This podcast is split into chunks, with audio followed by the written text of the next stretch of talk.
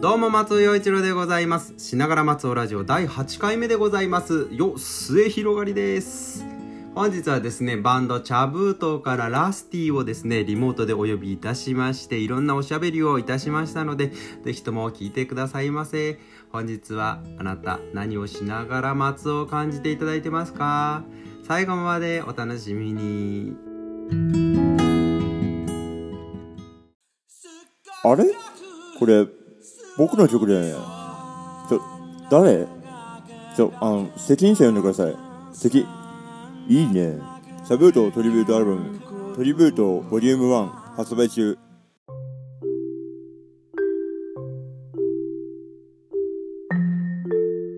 ではお待ちかね茶封筒のラスティに登場していただきますよろしくお願いしますよろしくお願いします。ラスティです。よろしくお願いいたします久しぶりでございます久しぶりでございます。お邪魔します。ね声でもなかなか 最近はあ 会えずじまいでしたがいかそうですね。ねいかがお過ごしですかと私が聞くまでもなく大活躍で いえいえ、とんでもないです。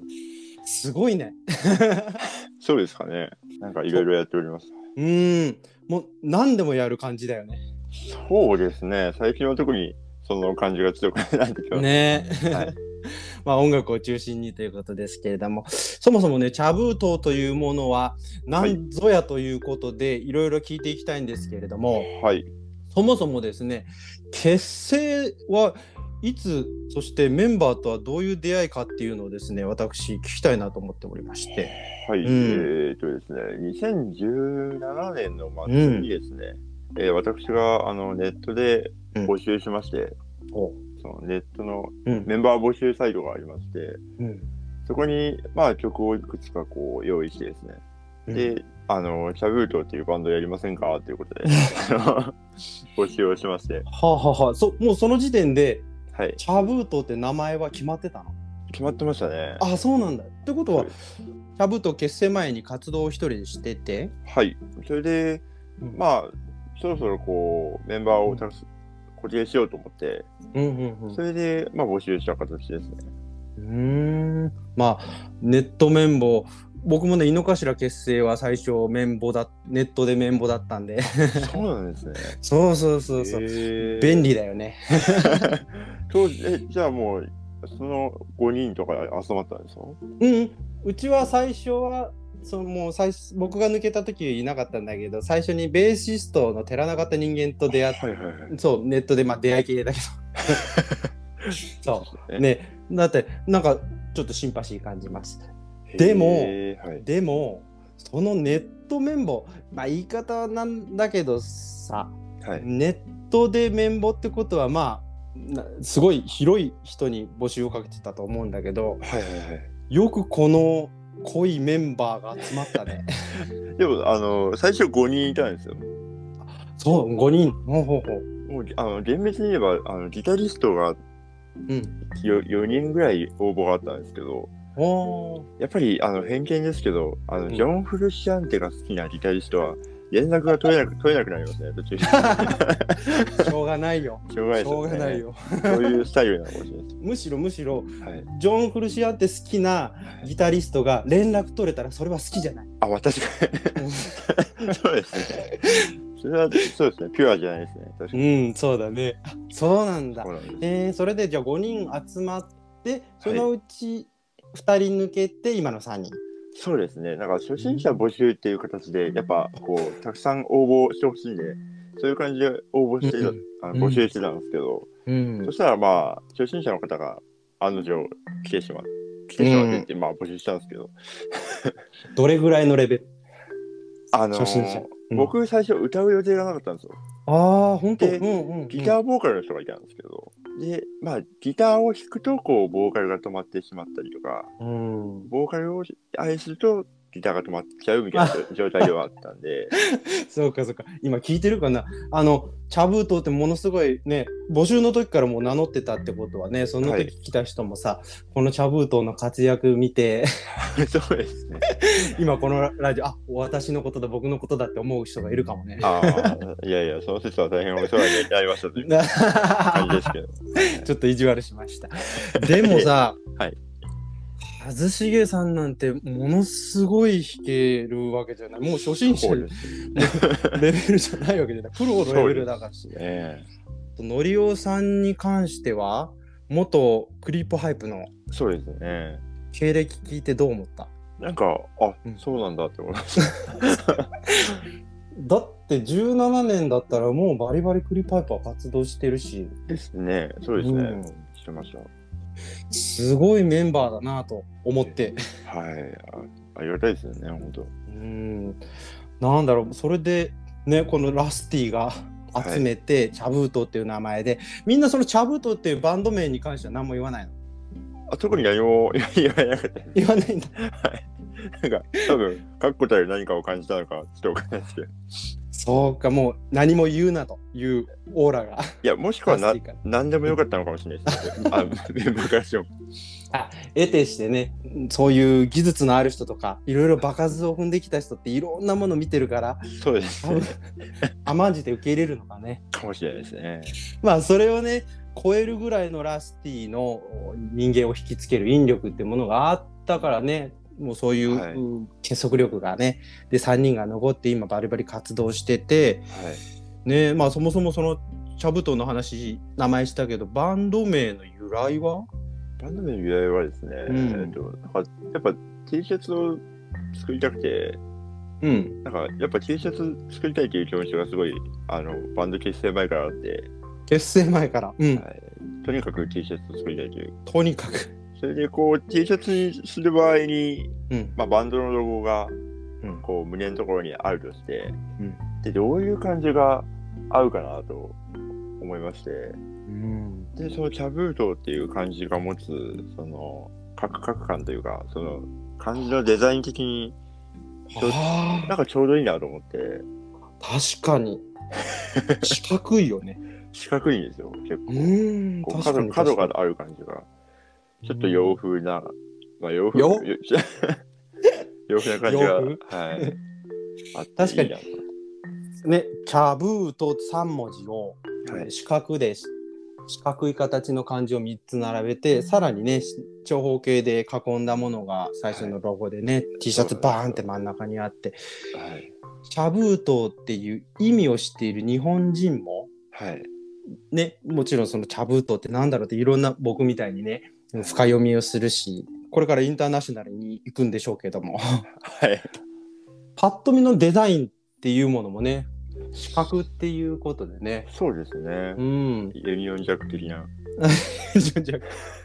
そうだねこれから楽しみではい。ねすごいよねのりおさんはそうだ僕と同い年最初にねはい。会った時に最初に会った時のこと覚えてる？あ、もちろん覚えてます。ねもともとまあ出会いははい。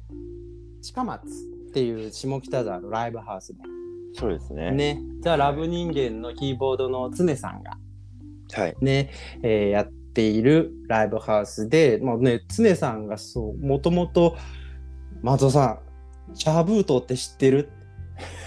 やばいよっていうねこの二言 そんな感じだったんですね。うん。でなんだろうと思ってさはい。パンフレットが置いてあった。パンフレットだよねあれチラシというよりはなんか。あ、まあそうですね。折りたたみ式の、はい。はい。あれ読んでなんだろうなんだろうってとにかくね 説明してくれないのよ。どんなに聞いても常さんが。どんなバンド？何なの？全然説明してくんないから とにかく合わせてくれって言ったらああいうトークライブだね、はいはいはい。アコースティックの。で僕と、えーラブ人間のボーカルの金田浩平と、いそして、えーチャブートはアコースティック編成で3人で。そうですね。うん、でそこで出会って常さんが説明しなかったのははいできなかったんだなっていうことが分かった。でも、あの、僕らも、キャブえ、どんなバンドやってるのって聞かれたら、うーんってなっちゃうんですよね、結構。自分たちで説明するにしても。そうですね。ちょっとよく分かってないですね。確かにね。まあでもそれがある意味いいよね。自分たちでカテゴライズするのっていうのは、はい。うん、なかなかね、人にね、聞いてくれた人がどう捉えるかで、いろんな、うそうですね。ん、表情があるバンドってすごい魅力的だし。いやいや、ありがとうございます。それが実際ね今この活動につながって活躍にもつながってはい。ね。えあの時にトークライブだから、はい。トークでね。であまり僕が面白いことも言えないし金田もねすごい熱い男だから まっすぐなんだよね。ひねりがひねりいい意味でひねひねらないから彼は。熱いっすよね。聞いてたらごめんね。いやいや。そこで淡々とはい。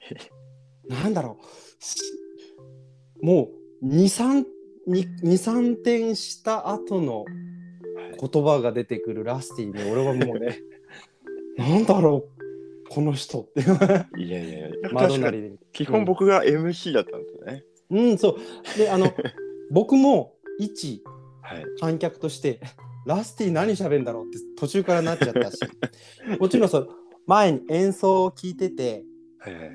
歌詞がねすなんだろう覚えやすい入ってくるはあここまた説明ができない常さんと同じ気持ちです。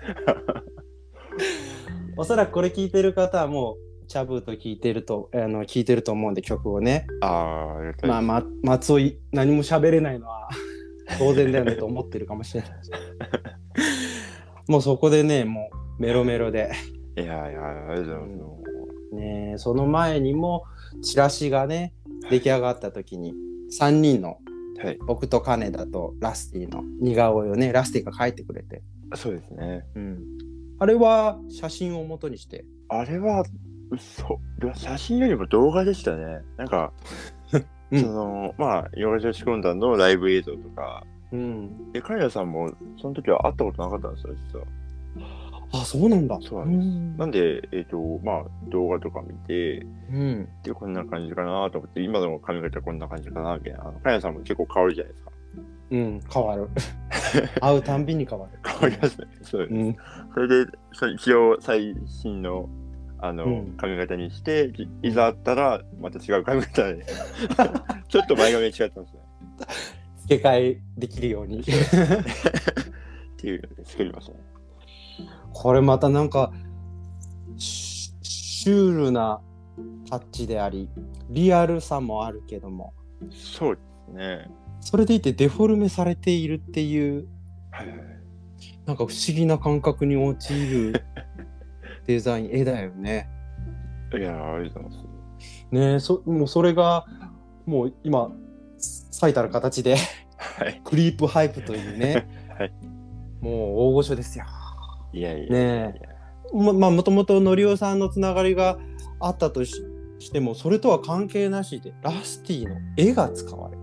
そうですね。ありがたいですね、本当に。うん、クリープハイプの2021年のツアー、ねはい後半のツアーのチラシにね、ラスティの絵がクリープハイプのメンバ使われております。ー。ねえ、あれは今聞いてもいいのかな？どういう流れであれは、えっ、と、まあ、その、のりおさん、ドラうちのドラムののりおさんが、まあ、ん一応連絡はずっと取ってはいたんですけど、うん。今回、その、直接、こう、尾崎さんから連絡いただいて、うん。で、あの、先日の配信見ましたと。で、こう、この曲がどどうでっていう感想とかも、こう、交えつつ、で、うんまあ、直接、あの、お願いできますかということで。はい。そうなんです。すごいよね。のりおさんが以前いたバンドとしてではなく、はい。クリープハイプもね、もうすごい苦労人で、はい。ね、いろんな活動されてきてもう素晴らしい楽曲を残していたからちゃんと結果が出たバンドだと僕思ってるんですねクリープハイプ。ああ、そうですね。うん。その方向性、まあ、僕が言うのもおこがましいんですがクリープハイプがも目指していたものとか世界観とかはい。そういうものが違うとは思うんだけどもなぜかチャブートとね、音チャブートの音楽性とはい。僕一致してシンクロして、ああ、本当ですか、うん、ここがね交わるのが全然違和感なくて。あ、本当ですか？いや。だからこそクリパイプのメンバーの似顔絵があのラス ラスティタッチですよ。はい。もうそろそろねあの動画へ、えー画像編集ソフトとかでねラスティタッチって出てもいいぐらいのオリジナリティがある。オストソーナリティです。次はもうそういうえー画像編集ソフトクリエイターになるのかな。ありですね。ありです。はい。まあでも本当にあのラスティが描く似顔絵の世界観、雰囲気だったりがね、クリーパイプと違和感がなかったのがすごく意外でもあって。当然なんだなともう納得感もすごいあって、いや、すごいし、はい。あとはここからは一アーティストとしてはい。うん嫉妬です。いやいやいや、もう、羨ましい。嫉妬ほどこう、ありがたいことはないですからね。あ本当に。はい。そういうことが言えるのがかっこいいよな。いやいや。うんすごいよね。なんだろうな、ラスティって、あの、で最初に出会った時もそうだけど、何投げても打ち返してくれる。本当ですか、うん。言葉もそうだし、はいそのパフォーマンスだったり、はい。歌詞歌詞の内容一つとってもそうだし、この歌詞にこのアレンジかっていうのもそうだし、なんだろうな、本当そういうこと、ある意味、人に対してのそのサービス精神だったり、はい。ね、おもてなしの精神だったりっていうものが、すごく感じるのがラッシーだなと思ってて。いやいや。でも逆に、その、うんマスオさんのライブ、まああってもそうですけど、初めてライブを見た時も、こんな人が世の中にいるんだって思いましたけど。え、どういう、どういう印象だった？なんていうか、まあ僕らは割と最初にやって、多分松尾さんが2番目ですよね。うん。それで、まあ、僕らがやって、その雰囲気をさらにこう、なんていうんですかね、あったかくというか、松尾さんの人柄が、まあ弾き語りでこう演奏されてましたけど、うん。なんかこう松尾さんっていう人柄がガッとこう、その近松っていう会場に広がる感じがあって、なんかすごい、まあ、いい日だったなという感じ印象がとても強くてですね。あで第一印象は良かったってことで。まあもちろん、はい。うーん、そっかそっか、ありがたい。僕は自分の出番、いつもそうなんだけども、ソロの時は曲目を決めなかった。決めずに、うん、ステージに立つんですけど、茶封筒の演奏、はい、その初見だったんだけども、演奏と歌詞の内容と世界観と全てを見た上で、はい。まあ、僕はセットリストを決めてったんだけども、はい。聞いた後に決めて、はい決。めながら歌ったっていうのが正しいんだけど、もうかなり茶封筒に引きずられた感は、あの日はありました。もうこれも嫉妬だったり、あのね、茶封筒を初めて聞いた時、はい。すごいっていう感想はもちろんなんだけど、それよりも、あ、この手があったか。先やられた。あ俺がやりたかったっていうのが先に立って、あ。はい。そういうセットリストになったような覚えがあります。あそういうこと言われたりしない？ーあー、でもやりづらいとはよく言われます。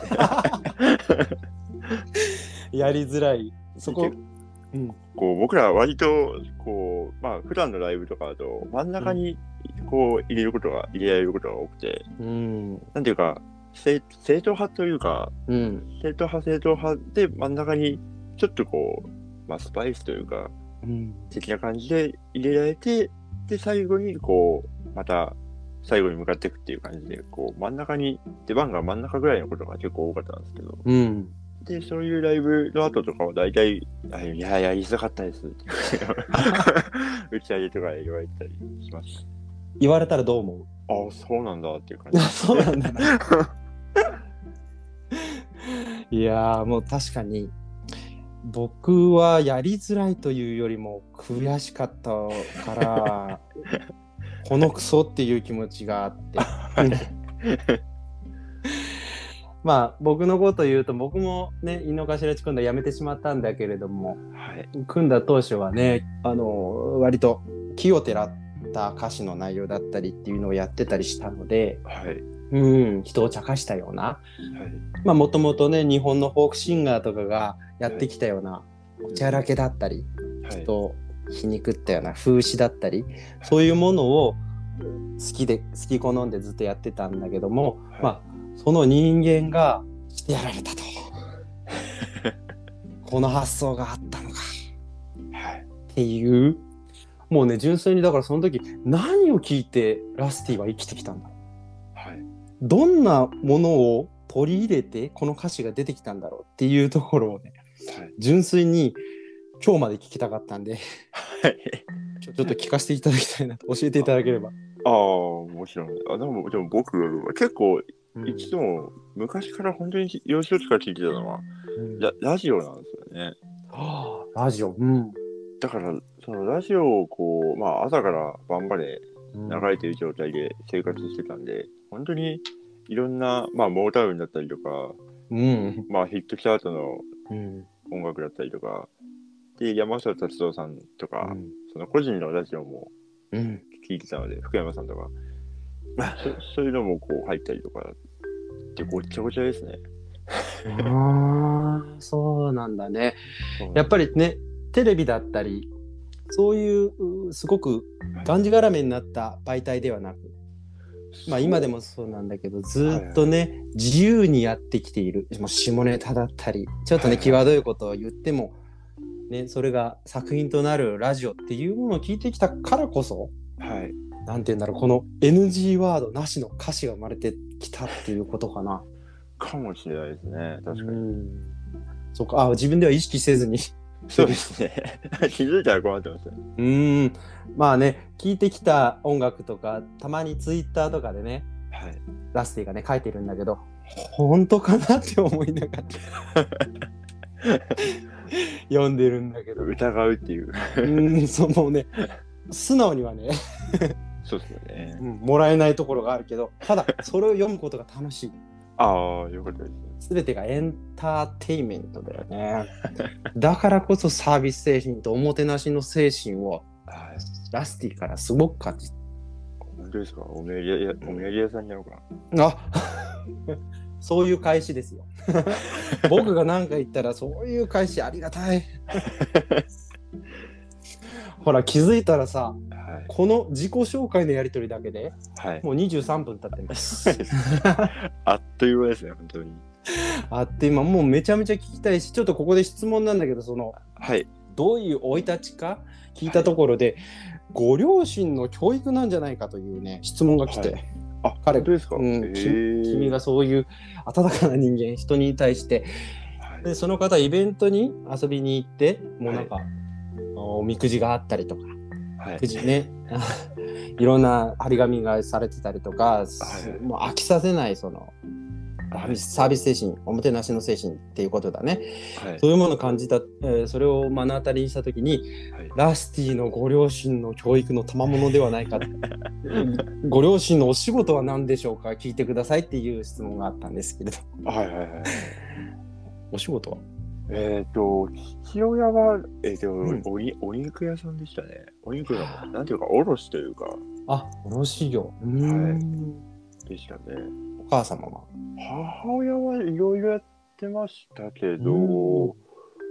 何や、ホテルの、あの、下にあるクリーニング屋さんとかが結構長くやってたんじゃないかな。そうなんだ。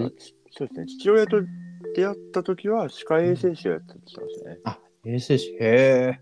ななんかすごい。じゃあ音楽とは全く関係なく？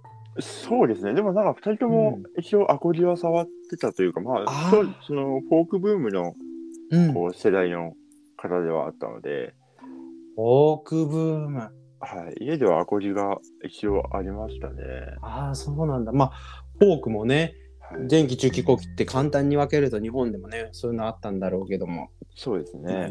前期だと割と茶封筒的な、うん。ね。ちょっと人を茶化したり風刺を入れたり。そうはいはい。風刺をね、ものすごく感じるんだけど社会に対する風刺とかってすごくはい。僕は茶封筒の歌詞から感じるんだけど。はい。うん。やっぱそういうものもひょっとしたらその両親がフォークを好きだって関係あるのかな？関係ないですでも結構後から知りましたね。ああそうなんあだ、ギターあるんだっていうことを。そっかそっかじゃあ遺伝子レベルでそういうのがあったってことかな？そうなんですよ。なんかあの、スキーを、スキー、まあうん北海道なんで、うんスキーの板とかもあったんですけど、あうん。スキーの板とギターのケースが同じ柄だったんですよ、そのケースが。チェック柄で、赤のチェック柄で。だから。スキーに使うなんかなのかなってずっと思ってて、あ存在をあ、そうです気づいてはいたけど。はい。いそれで当てたらギターで、モーリスの。それを開けたのはいつ？音楽始めてから？いや、でも、小学校うん6年とか。うーん。あーはいじゃあ両親が音楽好きだっていうことは、まあ、ずっと自分の中にあって。そうですね。で、ビリー・ジョエルとか、やっぱ本田翔吾とか、うんそのあたりがこう CD でかかったりしてたので、ああ、いいね。そうなんです。浜田省吾さん聞いてらっしゃった。浜田翔吾好きでしたね。僕も好きですけど。ああ、なん、あの方もね、はい。ストーリー、ストーリーテラーと言いますか。そうですね。ね主人公がしっかりとあって、小説を書くような歌詞の書き方をされてる方だよね。ですよね。うんで、まあ、中学校2年生の時に実際にライブも行ってですね。そうなんだ。で、当時友達を僕が誘ったんですけど、でもうん誰も聞いてないっていうことで、誰も来てくれなくて、そりゃそうだよ。で、近所のお金が、お金持ちの友達を無理やり連れてて、そうなんだ。あ、なんとなくだけど、ちょっと、つながったところが僕の中で見つかりました。あ、本当ですか？そうなんだ。そうなん。うーん、いいね。それは素晴らしい。僕も浜田省吾さん好きで。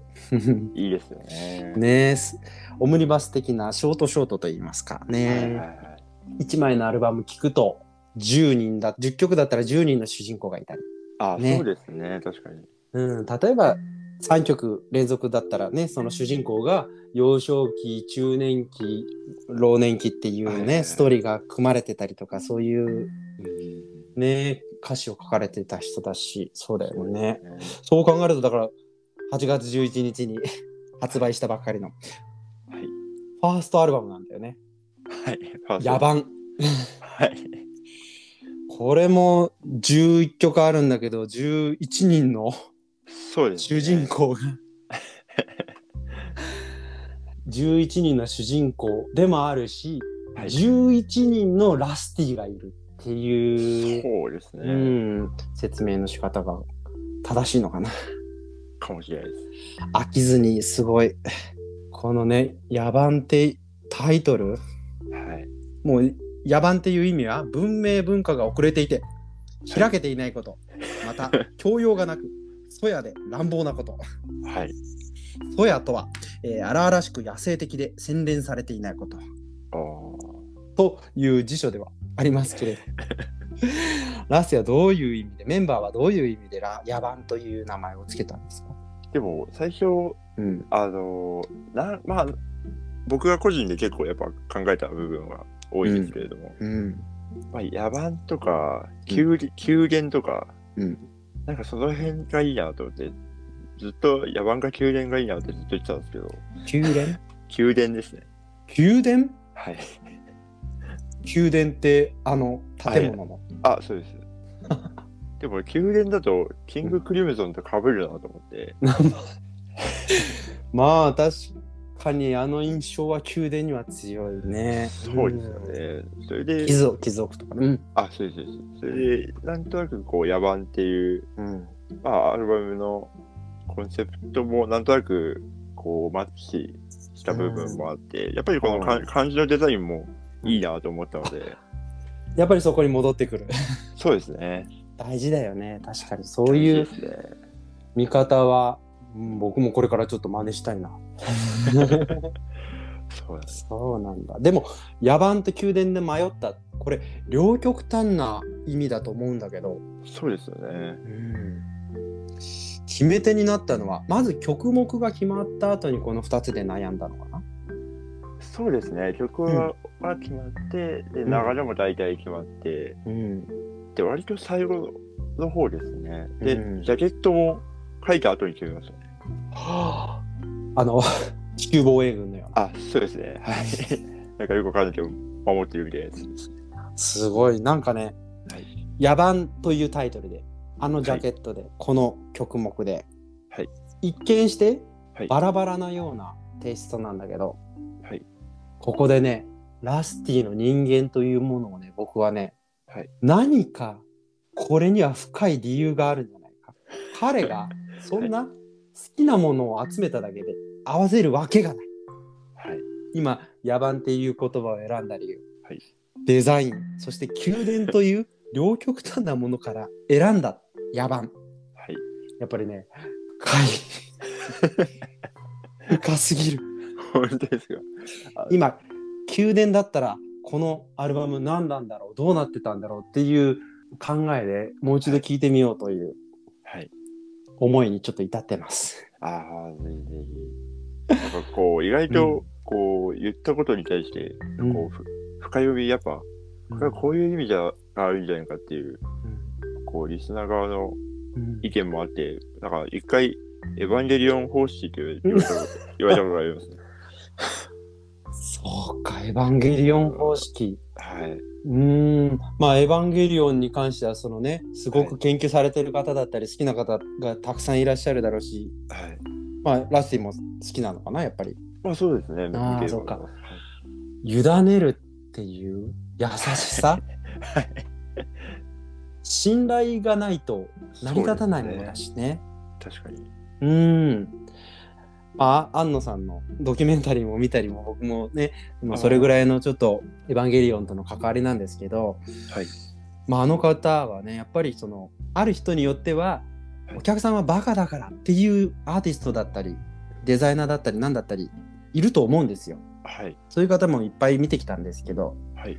そうではなくお客さんすごく深く考えてくれるという前提のはい。ああそうかそれでのサービスとおもてなしの精神がラスティには感じられるのか。ああ、であすす勝手にですけどすごく ある意味日本的ではない考え方なのかな、ね。ああ、そうかんもしれないですね。確かに。うん、日本人よく言われるのはね算数だったら計算式があって答えがある答えを出すっていうやり方だけど欧米だったりは答えがあってこの計算計算式考えなさいっていうもう無限大の。うん、そうなんだだからこそ野蛮でジャケットが地球防衛軍のような、はい。1曲目が涙えるっていう。そう歌から始まらないっていうねそうですね。そこはねかなりねちょっと僕もね考え方としてははい。ちょっと近いところがあるなって思ったのがはい。まあちょっと長くなりましたけれども 僕がねこうラジオで今日呼ばせていただいた大元の理由っていうのが8月20日に発売した、はい。えーチャブートーのトリビュートアルバムトリビュートに参加させていただいた、まあそういうきっかけで今日ねゲストに来ていただいたというところまでやっときましたけどはい。僕も涙エルのように涙りな涙いだねすごい噛む 編集しよはい。う ナビダイヤルのよはい。うにねセリフから入るという酢を飲めよのねはい。すごくすごくすごくすごくすっごくごくっていうねはい。まあそれを酢を飲めよのライブのはい。